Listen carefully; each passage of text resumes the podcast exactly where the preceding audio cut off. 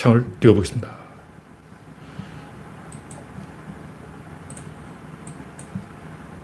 한 번 더. 네. 화면이 떴습니다. 음성 확인. 음성 확인. 네, 하울링 때문에 일단 음성은 끄겠습니다. 약간 비뚤어졌지만 이거 들 수가 없어요. 뒤에 선이 연결됐기 때문에 수평이 약간 안 맞습니다. 그걸 정확하게 맞춘다는 건 불가능. 모니터를 살짝. 네.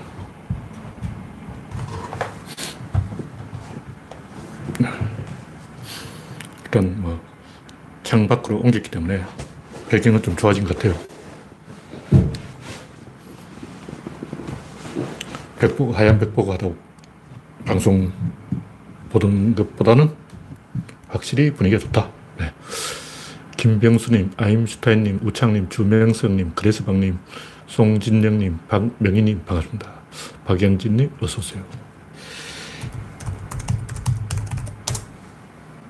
네, 미린내 재무님 입장해 주셨습니다. 정미광님 반갑습니다. 현재 21명, 네. 1분밖에 안 지났는데 많이 23명, 네. 구독자 1990명, 한 달 안에 2000명을 찍어봅시다. 여러분의 구독과 좋아요는 큰 힘이 됩니다. 북엔젤님, 일수님 반갑습니다. 음성이 이상하거나 화, 화면이 끊어지면 말씀해 주시기 바랍니다.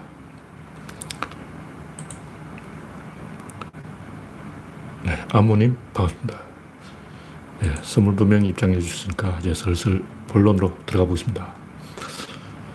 첫 번째 꼭지는 네,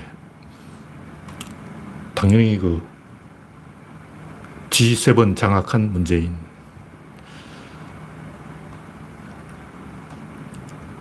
이 서가가 좀 이미지를 구겼죠. 하여간 그 유리창 밖에 서가가 앉아서 쪼그려 앉아 있는 사진은 합성이다. 그건 합성이야, 합성. 하여간 이 우리나라가 이렇게 대접받고 국격이 올라간 게 없, 지금까지 없었어요. 이렇게 이 국격이 올라간 게 다 민주당이 집권해서 그러는 거지 보수 정당이 집권하면 절대 이렇게 안 됩니다. 사람들이 얕잡아보고 비웃는 거예요. 갖고 놀려고 해요. 솔직히 우리도 트럼프 시절에는 미국을 비웃었죠. 그리고 유럽도 트럼프하고 사이가 틀어져가지고 어, 거의 막 단판 짓듯이 싸우는 분위기였어요. 트럼프를 왕따시키는 분위기였죠. 지금은 다시 미국이 돌아왔다. 정상화됐어요. 근데 이 미국이 트럼프 때 삐져서 나갔다가 기어 들어오는데 혼자 들어가기는 미안하니까 문재인 달고 간 거예요. 제이나 도와줘. 옆에서 인기 있는 사람이 옆에서 어, 바람잡이 해줘. 그러고 막.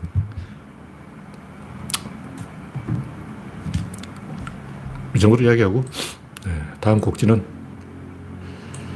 이준석 따릉이 하여간 명박님이 전봇대를 뽑으시고 근혜님이 양변기를 뜯으시고 준석님이 따릉이를 타주시고 시시한 걸 가지고 막 대단한 것처럼 막 비행기를 뜯어버려 전봇대를 뽑아버려 따릉이를 타버려 어, 찌질한 걸 가지고 막 띄워주는데 하여간 기레기들이 어, 빨아주는 분들은 할 말이 없어 할 말이 없어. 왜 언론 환경이 우리한테 불리하게 되나? 이걸 제가 연구를 해보니까 보수는 자기들이 이기는 걸 바래요. 왜냐하면 이기면 이게 생기니까. 그럼 진보는 어떠냐? 진보는 자기들 지기를 바래요. 왜냐? 이겨봤자 이게 안 생겨. 그러니까 노무현 대에서 한겨레가 챙겼냐? 못 챙겼어요. 문재인 대에서 한겨레가 이거 챙겼냐? 못 챙겼어. 아무리 기다려도 이게 안 챙기는 거야. 안 챙겨지는 거야. 그러니까 어, 오마이뉴스고 한겨레고 경향이고 진보 언론이 민주당을 지지해서 국물을 못 챙겼어요. 얻는 게 없어. 이득이 없어. 손해가 더 커요. 농객들도 마찬가지예요. 우리가 야당일 때 신났지, 사실. 어. 우리가 야당일 때 여기 제글 쓰면 조회수 1만까지 올랐어. 지금은 이제 조회수 2천 찍기도 힘들어. 조회수 5분의 1로 폭망했어, 폭망. 그냥 여당 되니까 그런 거야. 문제에 대해서 내가 피해자라고. 내가 손해봤어. 괜히 제가 돈 벌었지. 와. 그러니까, 이 농객이나 언론은 야당을 해야 돼요. 조중동은 왜 그러냐. 조중동은 어, 재벌이 밀어주잖아. 이권이 걸려있다고. 한겨레는 이권이 없어. 어, 민주, 문재인이 집권했다고 해서 한, 문재인 정부가 한겨레 신문에다가 막 이권 사업을 하나 줘버리고 그런 거 없어.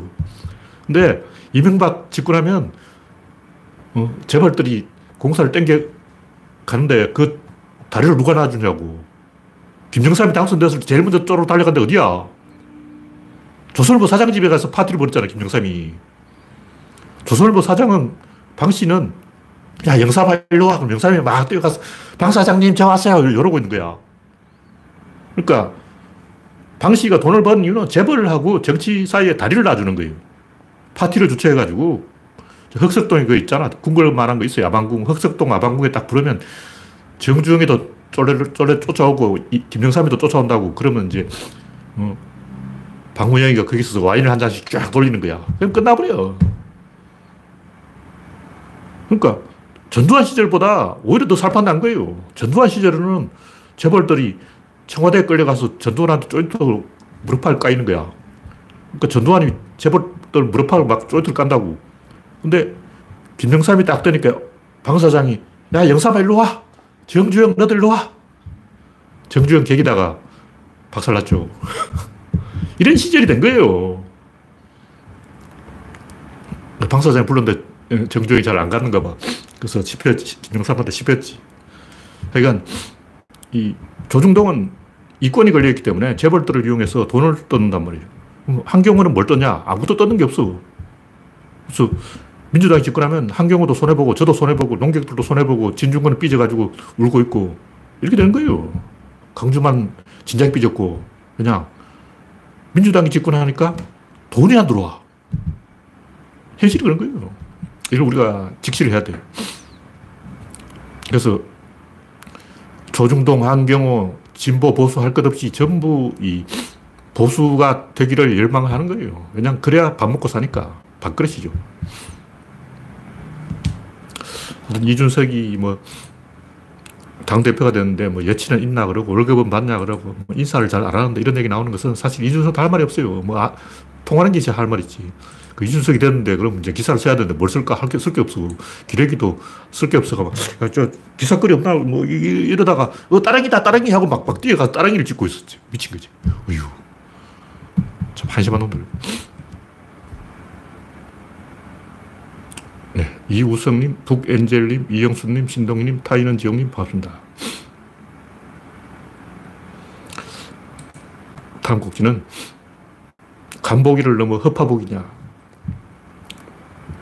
흡, 안철수는 그냥 간을 봤을 뿐인데 윤석열은 거의 허파를 뒤집고 있어. 허파를 뒤집고 있어. 윤석열 신비주의.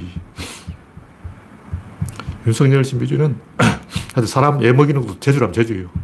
사이다 정치는 아니고 애 먹이는 정치인이야. 이 아로니아 정치인이야. 어, 블루베리는 달콤한데 아, 아로니아는 먹으면 입이 목구멍이 막혀요. 그래서 안 팔려. 안철수는 떠먹여주면 삼키는 건 내가 할 수 있다. 윤석열은 꼭꼭 씹어서 뱃속에 호수로 넣어줘. 죽지 않고 살아있는 건 내가 할 수 있다. 내가 삼키지는 못해도 소화는 시킬 수 있다. 이게 윤석열이에요. 자체 엔진이셔야지. 자기 힘으로 움직여야지. 날로 먹으려고 그러면 한 명이 이 해방을 넣어도 자빠지는 거예요. 그러니까 보수 언론들이 윤석열하고 이준석을 띄워주려고 막 저렇게 음, 길을 쓰고 있는데 그럴수록 한 방에 가는 수가 있어요. 이미지로 뜨면 이미지로 망하는 거예요. 실력으로 떠야 돼. 실력이 뭐냐? 전쟁이죠. 전쟁을 해야 되는 거예요. 누구하고 전쟁을 할 것인가? 윤석열이 하는 전쟁은 국민과의 전쟁이잖아. 검사라는 것은 국민 때려잡는 게 검사야. 국민과의 전쟁이냐. 그럼 민주당은 전쟁. 일본과의 전쟁. 서가와의 전쟁. 아베는 박살났지. 아, 문재인 대통령이 아베를 계속 괴롭혀서 이제 속병 나게 만들어서 아베를 병원 입원. 서가 입원시키면 돼요. 그 다음에 이제 김정은을 제압해야 돼 그리고 또 중국을 또 좀 때려줘야 돼요. 그래서 이 국제사회에서 이 체면을 세우면 표가 나옵니다.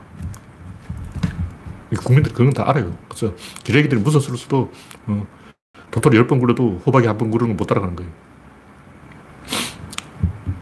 하여튼 다음 곡지는 G7에서 체면국인 일본.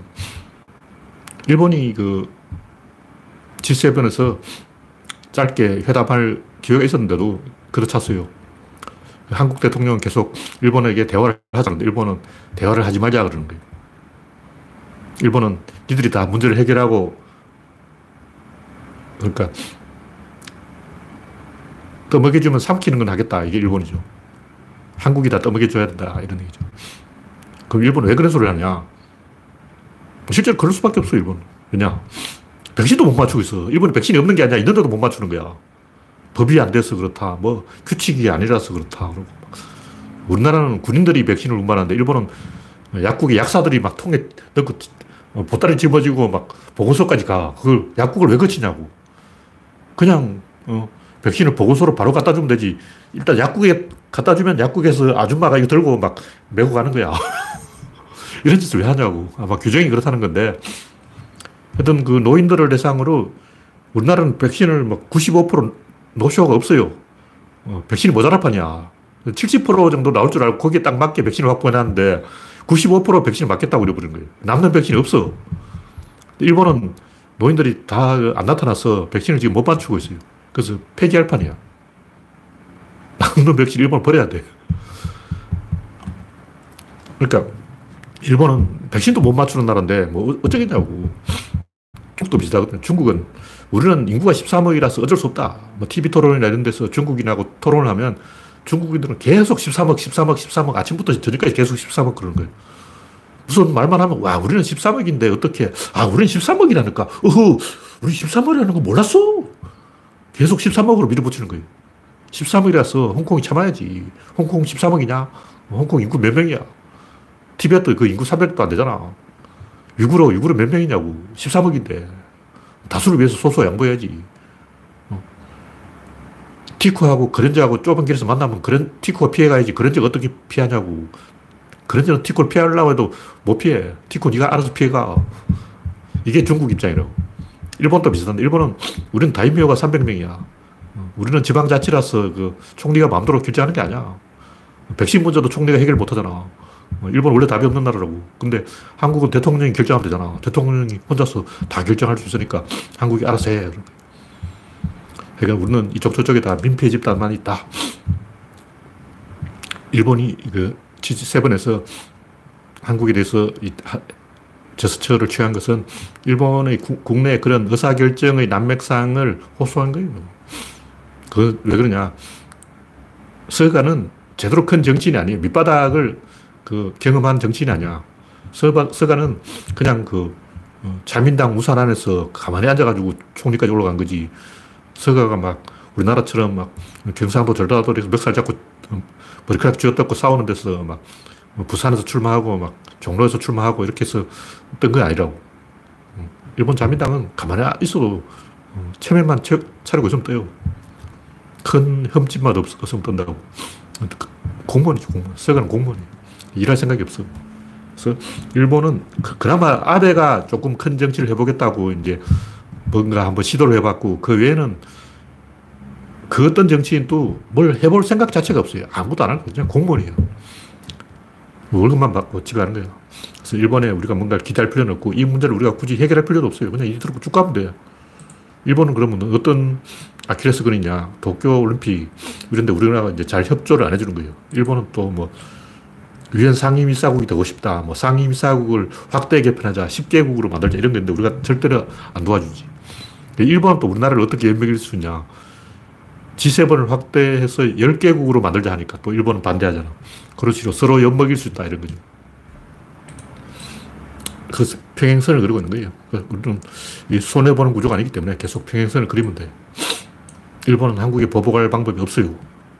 그리고 한국은 일본에 보복할 방법이 아직 카드가 몇 개 있어. 북한 카드, 중국 카드 많이 있어요.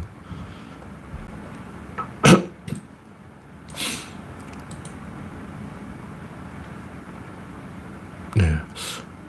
BBA, PHA, 민주당이나 공산당도 그런가요? 이게 무슨 말인지 잘 모르겠네요. 민주당이나 공산당이 어떤 당하고 말씀인지 모르겠다. 네, 다음 곡지는 김태유 서울대 명예교수 4차 산업 개소리. 해 만만한 게 4차 산업이야. 참. 제가 이제 꼭, 아, 일본의 민주당. 네, 일본 민주당은 더 공무원이죠. 일본 공산당은 풀뿌리 공무원이야. 그래서 일본, 일본 민주당은 그 원래 정의당이 제가 비판하는 게 뭐냐면 정의당의 적은 정의당이 서로 발목 잡아 같은 당원들끼리 서로 발목 잡는다고. 그게 제일 심한 게 일본 민주당이에요. 일본 민주당은 모든 동료 의원이 적이야. 우리는 이제 적이 누구냐? 어, 우리 내부에 적, 그, 어, 애먹이는, 민주당 안에서 애먹이는 몇, 몇몇 있잖아요. 근데 일본 민주당은 더 심해. 일본 공산당은 더 심해. 왼쪽으로 갈수록 더 심해요. 아까 얘기했듯이 이게 없어. 이게 없기 때문에 진보는 이게 없기 때문에 교통정리가 안 돼요. 보수는 이게 있기 때문에 야, 10원 줄게. 어? 네가 참아줘. 그러면 10원 받고 참아준다고. 근데 진보 쪽은 생기는 게 없기 때문에 요만한 꼬투리라도 쓰면 죽을 때까지 물고 늘어져가지고 서로 씹어대기 때문에 어, 공무원 중에 공무원이죠. 공무원의 특징이 뭐냐. 일을 안 하는 거야. 아까 지금 이야기하는 김태우 이 양반 또 이제 순환보직에 문제가 있다 그러는데 순환보직제는 뭐냐면 조선시대 재성방뇨하고 비슷한 건데 그 분야 잘 모르는 공무원이 와서 한 3년 일해서 일 배우, 배웠다 하면 다른 데로 가버린 거예요. 그래서 그 분야의 전문가가 못 되니까 의사결정을 안 해버리는 거예요. 왜냐면 아는 게 없어. 공무원이 뭘 알아서, 알아야 결정하지. 알만 하면 이제 다른 부서로 가버린 거야. 일본 민주당도 저, 전형적인 그런 공무원 병에 걸려 있어요. 큰 지도자가 나올 수가 없어. 네. 김태우 이 양반이 뭐 맞는 말도 한마디 했는데 그거는 이제 순환보직제 문제가 있다. 이건 맞는 얘기예요. 근데 4차 산업 이거는 그냥 박근혜 창조경제 재탈, 창조경제 또 들고 나오면 이상하잖아. 창조경제를 이미 써먹었다고. 그럼 이제 뭘 해야 되냐. 그래, 에이. 이, 이수한 말을 해야 돼요. 뭔가 갑자기 뭐 신통한 새로운 말 하면 국민들이 못 알아듣고 3차 산업, 4차 산업 이거 어디서 들어본 말이잖아. 교과서에서 배운 것 같아. 그러니까 4차 산업 그럼 국민들 어 그거 내 고등학교 때 배운 것 같아. 어, 알것 같아. 그러고 이제 알아준다고 그러니까 4차 산업 그러는 거죠. 무슨 근거가 있냐고. 제가 이 4차 산업을 비판하는 게 아니고 공자의 정명사상대로 말을 할 때는 좀 근거를 가지고 어, 시가 먹히는 말을 하잖아요. 그냥 개소리 하지 말고 왜 4차 산업이다 이걸 이야기를 하고 그냥 그냥 1 더하기 2, 3 더하기 4 그런 굳이 이제 이야기하자면 영차 산업부터 얘기돼. 영차 산업은 뭐냐? 영차 산업은 이, 이, 이걸 영차 산업이야. 그러니까 꽃갱이질, 쟁기질, 어, 망치, 칼, 사람 손으로 동물 힘, 소, 말. 어.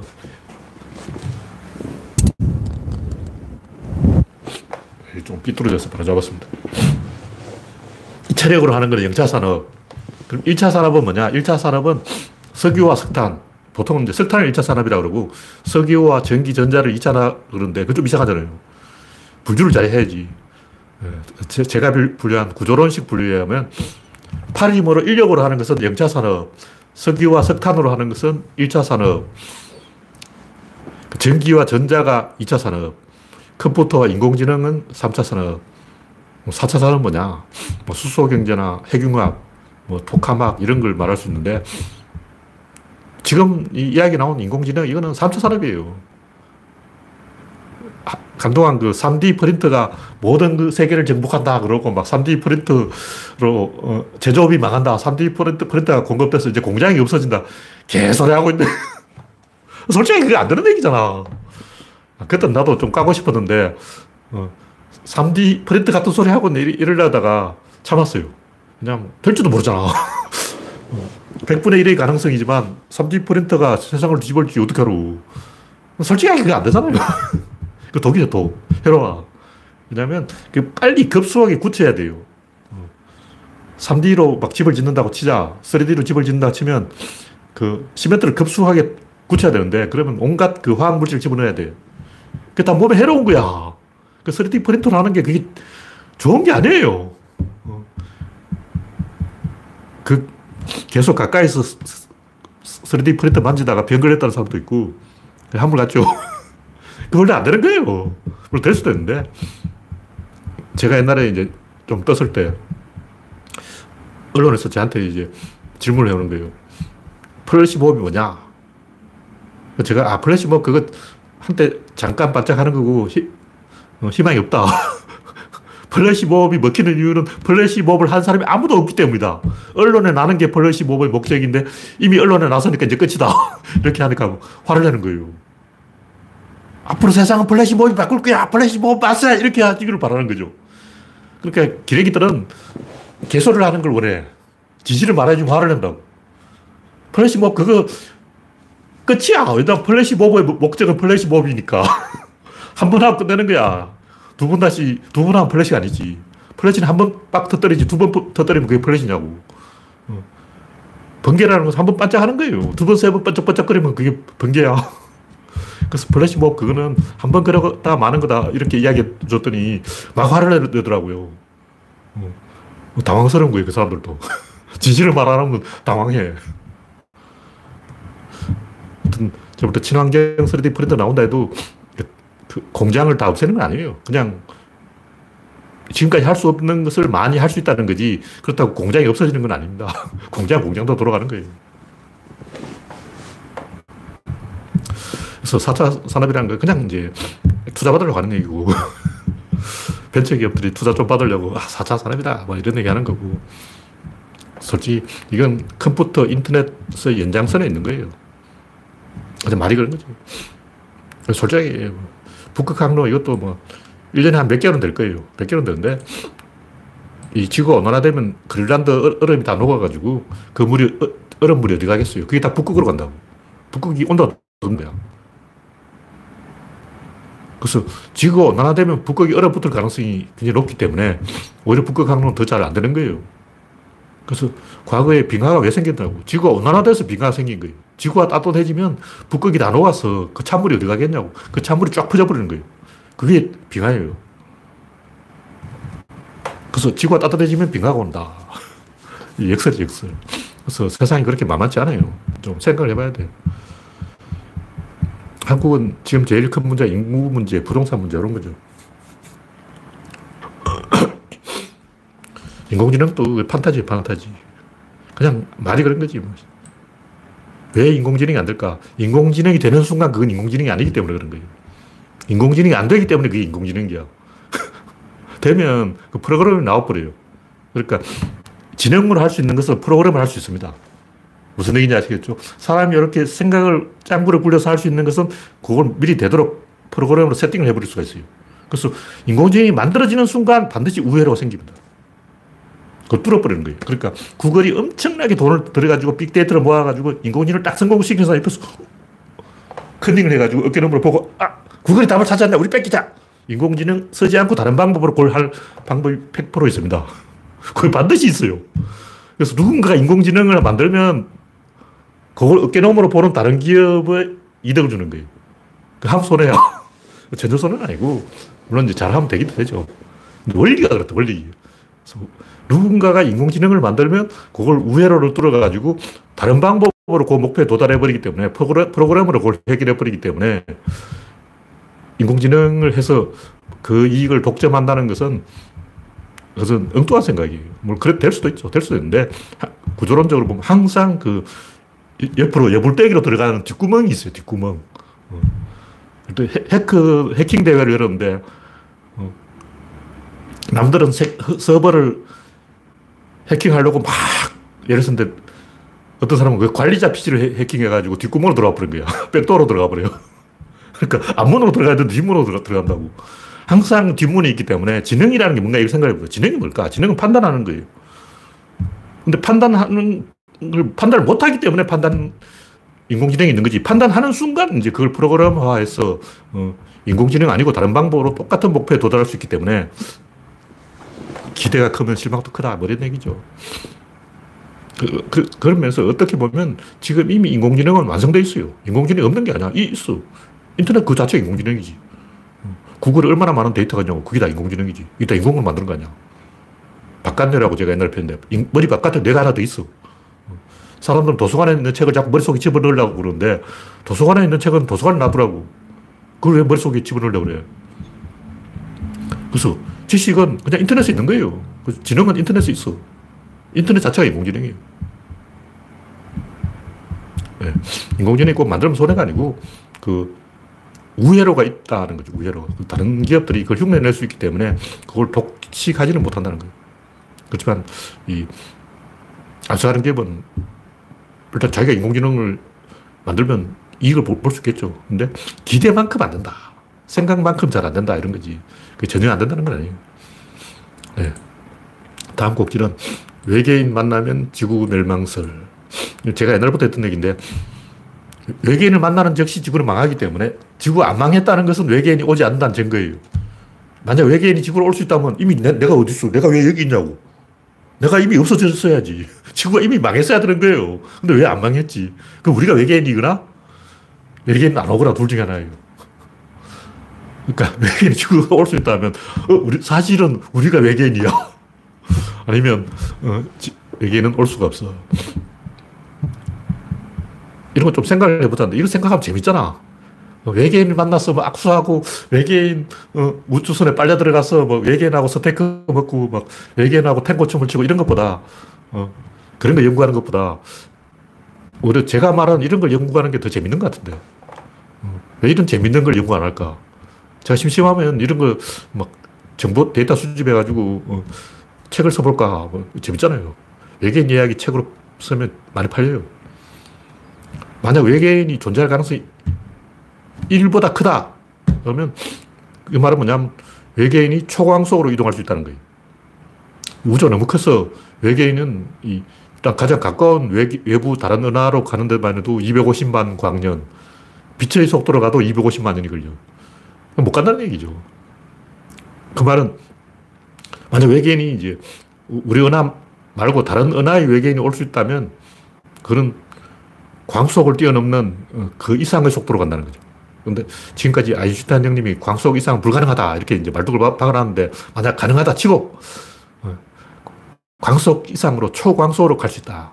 광속의 억만 배로 갈 수 있다. 그러면 우주에 1천억 꼬박이 1천억 개의 외부 은하가 있는데 그것보다 다시 꼬박이 1천억 해야 될지 모른다. 거기서 무지무지하게 많은 어, 외계인들이 몰려와서 오버투어리즘이라고 그러잖아요. 관광객이 너무 많이 와가지고 지구에 80억이 사는데 외계인이 500억 살아.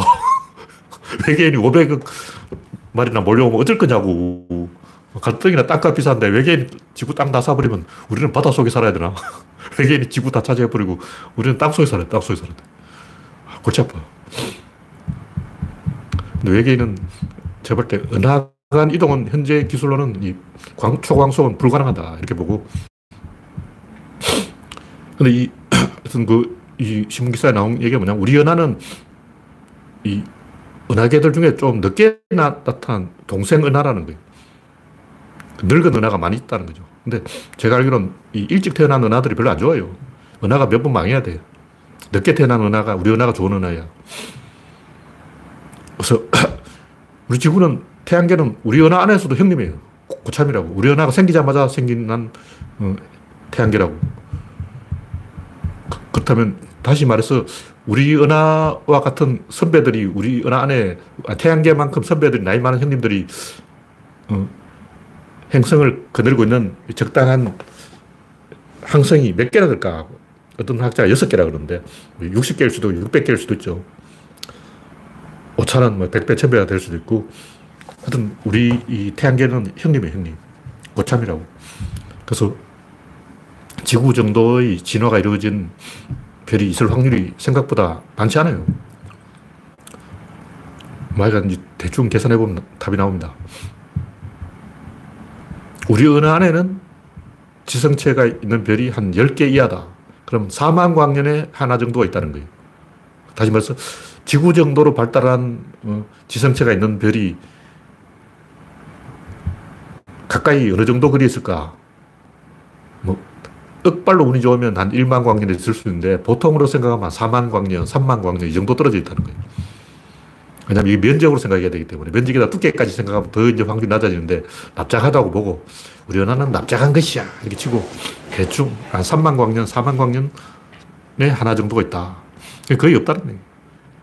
그러니까 프로젝트를 만드는데 광속으로 해도 이게 어, 왕복 그쪽 별에 연락을 해서 신호를 받으려면 한 8만 년을 기다려야 돼. 8만 년 기다려가지고 언제 전화하느냐고. 뭐 전화를 그랬는데 받으려면, 답을 받으려면 8만 년 걸려요. 8만 년. 아, 광소를 가도 그렇다. 못 간다는 얘기죠. 그럼 만약 갈, 간다면 어떻게 할까? 간다면 로봇이 가는 거예요. 사람이 가는 게 아니고, 제가 크기 요만한 0.1mm 정도의 사이즈를 가진 초미세 로봇을 만들어서 내가 외계인이라고 치고 지구를 정찰하자 그러면 어, 초미세 로봇을 만들어서 로봇을 보내지 뭐하러 사람을 보내냐고. 비용 생각해야지. 일단 속도를 내는 것도 쉬운 게 아니고 다시 브레이크를 거는 것도 쉬운 게 아니고 속도를 내면 우주의 먼지하고 충돌해서 다 깨져요. 뭐 어떻게 잘 한다 해도 그, 그 행성에 도착해서 어떻게 또 속도를 줄일 것인가. 어떻게 착륙을 할 것인가. 이게 보통 골치 아픈 일이 아니에요. 그러니까 일단 20만 년짜리 프로젝트를 뛸 배짱 있는 사람들이 이걸 할 수 있는데 우리는 저는 나이가 20만 년을 못 살기 때문에 이런 프로젝트를 안 할 거예요. 여러분 중에 만약 나는 한 20만 년을 살아보겠다. 어, 그러면 한번 시도해 볼 만한 프로젝트죠. 네. 이 정도로 이야기하고 네, 현재 93명 시청 중 네, 많이 입장해 주셨군요. 다음 곡지는 합리적인 의사결정이 중요하다. 제가 이 롯데를 쭉 관찰하고 있는데 갑자기 롯데 팬이 된 건 아니고 제가 허문회를 좀 비판했기 때문에 허문회 감독이 잘리고 롯데가 잘 되면 그 봐! 내 말이 맞았어! 이러려고 그러는 거예요. 왜 그러냐면 이 서튼 감독이 야구 전문가가 아니에요. 그냥 옛날에 그 어, 태평양 시절인가? 현대 시절인가? 그때 한국에서 용병 뛰던 아저씨 아니야. 특별히 훌륭한 명감독이 아니고 그냥 동네 아저씨라고. 동네 형님도, 동네 형님이 어, 우리, 우리 동네 어, 구멍가게 아저씨가 야, 야구 감독을 해도 이 정도는 한다. 제가 해도 그 정도 하겠습니다. 그러니까 야구 좀 아는 보통 사람이 해도 이 정도는 한다는 거죠. 단, 합리적인 결정을 한다고 치고, 합리적인 결정은 뭐냐면 데이터에 의존하는 결정을 하는 거. 다시 말해서 감독이 지 꼴린 대로 막 지 기분대로 하는 게 아니고, 음, 데이터대로 그냥 데이터만 보고 야구하는 거야. 그렇게도 야구 전문가들이 많아요. 옛날에 그 키움의 장정석이 음, DC 인사이드 히갤이죠, 히갤. 히어로즈 갤러리 보고 야구하는 게 아니냐. 그런 말이 나돌았을 정도로 보통 팬이 생각하는 걸 그냥 해버린 거야. 그 어떻게 되냐. 처음 한 달은 재미를 봤어요. 그 다음 한 달은 망했지. 그러니까 팬들이 이렇게 해보자 저렇게 해보자 하는데 그대로 해도 중간에 가요. 근데 계속 그렇게 하면 안 돼. 그건 부작용이 나온다고. 그래 보통 동네 이 DC 사이드 아저씨들이 야구를 해도 합리적인 결정을 못 하겠지만 한다고 치고 합리적인 결정만 해도 중간에 간다. 이게 왜 이게 중요하냐면 구조론이 합리적인 결정을 가르쳐 주니까. 다시 말해서 구조론을 배우면 그 분야 전문가가 아니라도 중간에 한다는 거예요. 다시 말해서 구조론을 잘 아는데 야구는 모른다. 그런 사람이 프로야구 감독이 돼도 제가 때 중, 중하위권은 유지한다. 꼴찌는 안 한다. 재벌 야구단은 꼴찌를 하잖아. 롯데, 뭐, 엘로끼, 엘로끼 동맹, 이 양반은 꼴찌를 해서 문제인데, 재벌인데 왜 꼴찌 하냐고. 돈이 없어서 그런 것도 아니고, 돈이 있는데. 한화는 돈이 없어서 그렇고, 키움도 돈이 없어서 그렇고, 엘로끼는 돈이 있는데도 꼴찌야. 이 양반들은 야구를 모르는 거죠. 합리적인 결정을 안 하는 거예요. 그래서 메이저리그 하는 거 보고, 아, 메이저리그는 저렇게 하는구나. 아, 우리도 따라가보자. 흉내를 내고, 그렇게 그것만 해도 뜹니다. SSG가 좀, 좀 성적이 좋은데, 1점 차로 이겨요, 1점 차로. 그건 감독의 능력이야. 1점 차로 지는 건 감독의 영, 능력이 없는 거고, 1점 차로 이기는 건 감독이 잘해서 그런 거예요. 그럼 구단주가 야구에 엄청 관심이 있기 때문에 어, 정용진이 막 야구에 미쳐가지고 그, 난리를 치니까 업되어가지고 잘하는 거예요. 이 정도 이야기하고 다음은 공자의 길로 가라. 네, 시간이 많이 잡아먹어버렸군요.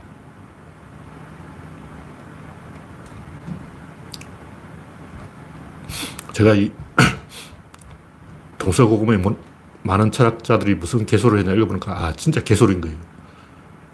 왜 그걸 철학이라고 그런지 모르겠어. 그냥 지 일기장에 써놓을 얘기를 막 철학이다 그러고 막 무슨 파스칼의 빵세 그러고 막 마르쿠스 아우레루스의 명상록 그러고 막 잠 못 이루는 밤을 위하여 개소리 하고 있네. 아 요만큼이라도 납득되는 게 없어. 아, 초등학생이 지 일기장에 써놓을 얘기를 막 철학이라고 책에 써주면서 막 팔아먹고 막 그걸 돈 주고 사는 사람도 있어.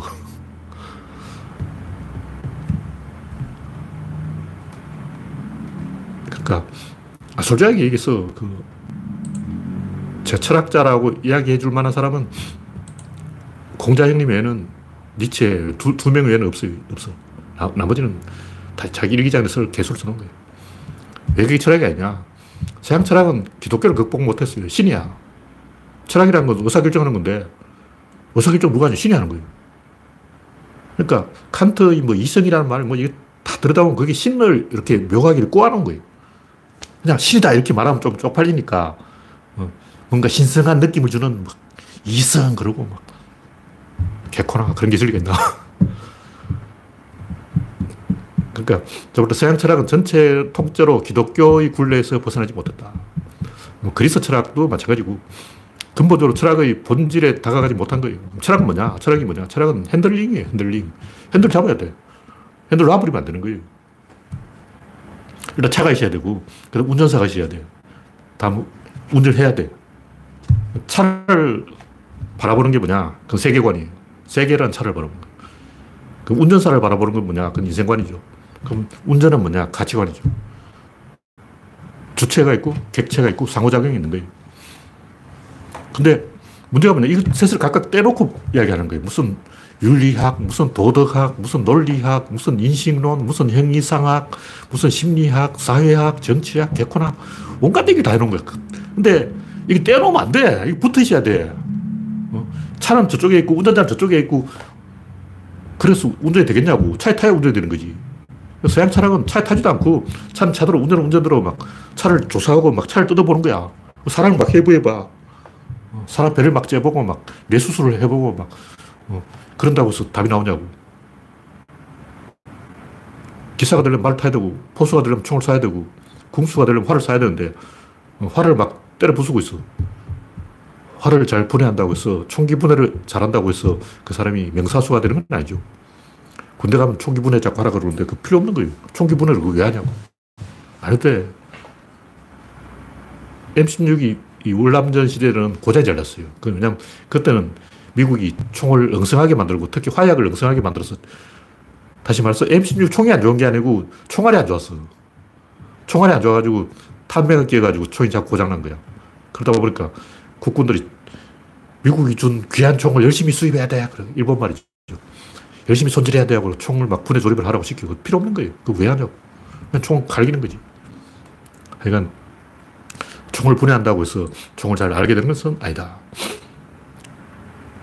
이, 여러 번 이야기했지만 또 인지 부조화 이야기를 하지 않을 수 없는데 철학은 행위의 문제고 인지의 문제가 아니에요. 태도의 문제가 아니고 행동의 문제. 행동은 톱니가 맞물려 돌아가기 때문에 쫓기고 있다는 거죠. 사슴이 쫓기고 있는데 야 사슴아 오른쪽으로 꺾어. 뒤에 늑대가 쫓아오잖아. 90도로 꺾어버려. 못 꺾어요. 토끼는 꺾어. 토끼는 팍 가다가 팍 옆으로 뛰어버려요. 토끼 뒷발이 세가지고 브레이크를 걸 수가 있는 거야. 토끼 점프를 하기 때문에 어, 순, 발톱으로 흙을 콱 움켜쥐고 뛰어가지고 옆으로 꺾어버릴 수 있는데 사슴은 그걸 못한다고. 사슴한테 야 90도로 꺾어 90도로 꺾어 못해. 사슴이 직진만 고집하는 것은 고집이 세서 그런 게 아니고 원래 안 되는 거예요. 물리적인 현상이라고. 인지 보좌는 물리적인 현상인데 그걸 뭐 자꾸 지식인이 답을 알려주려고 해서 어, 될 리가 있나. 마찬가지로 인지 부조화의 대표적인 예가 계급 배반 투표인데 왜 농민들이 자기한테 해를 끼치는 어, 국임당에 투표할까? 농민들이 쫓기고 있다는 걸 모르는 거야. 사성한테 왜 90도로 꺾어 하는 거 똑같은 거지. 농민들은 권력이 없어요. 권력이 없을수록 그 권력이, 요만한 권력이 그 가부장 권력이 간절한 거죠. 이준석이 떨 때는 막 여성들도, 페미들도 이준석 찍어버려. 페, 페미들도 다 보수 꼴통이야. 왜 그러냐. 그 사람 권력이 없어요, 페미들은. 권력이 없을수록 권위주의를 추종하게 됩니다. 왜냐면 그 권력이 그곳에 있으니까. 배가 고플수록 김정은한테 충성을 하잖아. 그냥 배가 고프니까. 배가 불러야 이제 김정은한테 딱 대들고, 어, 지식인들이 이제 배가 부르니까 대모를 하고, 어, 부르주아들이 배가 부르니까 왕을 죽이고, 그런 거지. 배가 고프면 왕을 못 죽여요. 그래서 농부들은 쫓기고 있기 때문에 사슴처럼 방향을 못 틀은 거예요. 그 물리적으로 못 틀어. 원래 안 되는 거예요. 생각이 잘못된 게 아니고, 그건 원래 안 되는 거다. 그러니까 제가 이야기하는 것은 철학은 전략이라는 거죠. 근데 우리는 서양은 철학을 전술이라고 생각하는 거예요. 전술은 총을 가지고 쏘는 거고 그냥 단순히 도구를 다루는 거예요. 그 전략은 뭐냐? 일단 총을 구해와야 돼. 목수가 오전 내내 연장을 벌이더니 오후에 집을 한 채 뚝딱 지어버린다. 이건 노무현 대통령 말씀인데 오전 내내 하는 게 전략이고 오후에 집을 짓는 게 전술인데 철학을 전술이라고 생각하면 안 되고 전략이라고 생각해야 돼. 전략은 상대가 있어요. 상대가 있는 게임이라고. 제가 이제 바그다, 바그, 바가바드 기타라고 인도 아저씨 헛소리까지 제가 인용을 했는데 크리슈나가 아리주나, 아르주나한테 뭐 어쩌다 뭐 별 내용이 아니고 그렇다고 해서 바가, 바가다, 바가바드 기타를 막 읽어보고 막 그럴 필요는 없어요. 제가 읽어보고 하는 얘기가 아니고 주워들은 거죠. 하여튼 바가바드 기타의 철학은 이 적극주의, 긍정주의, 도전주의, 실천주의, 행동주의 이런 거죠. 회의주의, 허무주의 뭐 이런 게 아니고 비겁자의 철학이 아니고 강자의 철학이에요. 강자의 철학이 전 세계적으로 없는데 공자와 니체, 이 바가, 바가바드 기타 정도가 강자의 철학이고 나머지 전부 약자의 철학이에요. 왜 약자의 철학에 빠져있냐? 약자니까 그렇지. 강자가 강자의 철학을 가지는 거예요. 조선시대 양반들은 강자니까 이제 강자의 철학을 배우는 거고 노자는 약자니까 약자의 철학을 하는 건데 문제는 약자의 철학은 철학이 아니고 전술이, 기술이라는 거예요. 기술. 약자의 철학이 아니고 약자의 기술. 강자의 철학. 그 반대는 약자의 기술. 약자는 기술이 불리하고 강자는 철학이 불리한 거예요. 그래서 공자의 철학이 철학이고 노자의 철학은 처세술은 기술이지 생존술 뭐 이런 거지 철학이 아니에요. 이 세상이 권력에 의해서 돌아가는데 노예는 권력이 없어요. 왜냐하면 적기 때문에. 이겨야 권력이 있지. 일단 악기를 연주하려면 악기를 이겨야 되고 어. 칼을 휘두르려면 칼을 이겨야 되고 총을 휘두르려면 총을 이겨야지. 총한테 졌어. 칼한테 졌어. 뱃사공이 물한테 지면 바다에 빠지는 거예요. 못하는 거죠.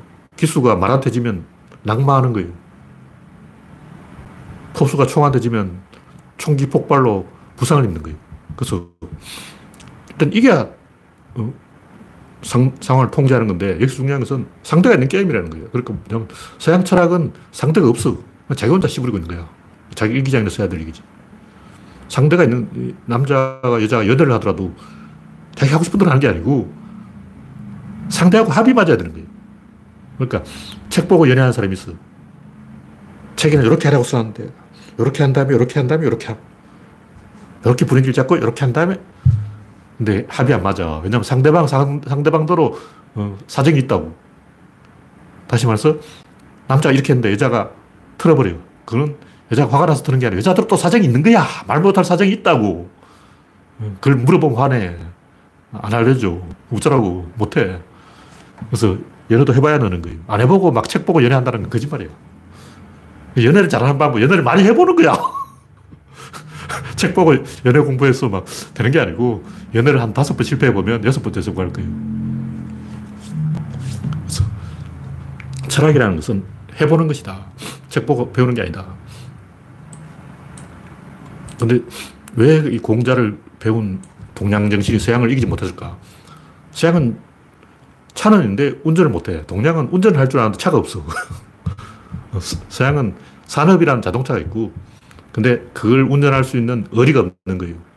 동양은 어리 있는데 산업이 없어. 운전은 잘하는데 차가 없어. 그러니까 그 최후에는 동양이 이기게 돼 있어요. 왜냐? 동양도 차가 생겼어. 그냥 서양한테 배웠어. 배워서 차를 하나 얻어 걸린 거예요.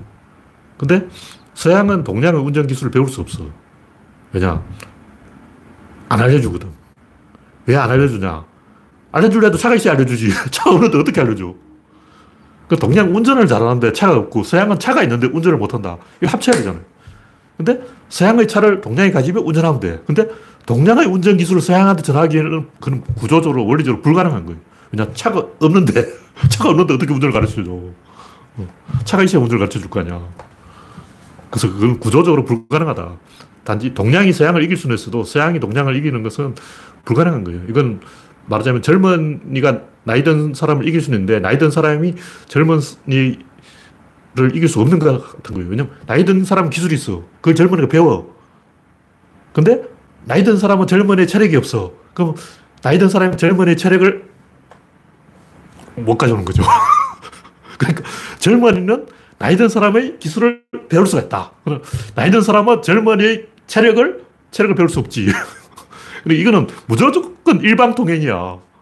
무조건 젊은이가 이기는 게임이라고. 젊은이가 늙은이를 이기지, 늙은이가 젊은이를 이길 수는 없어요.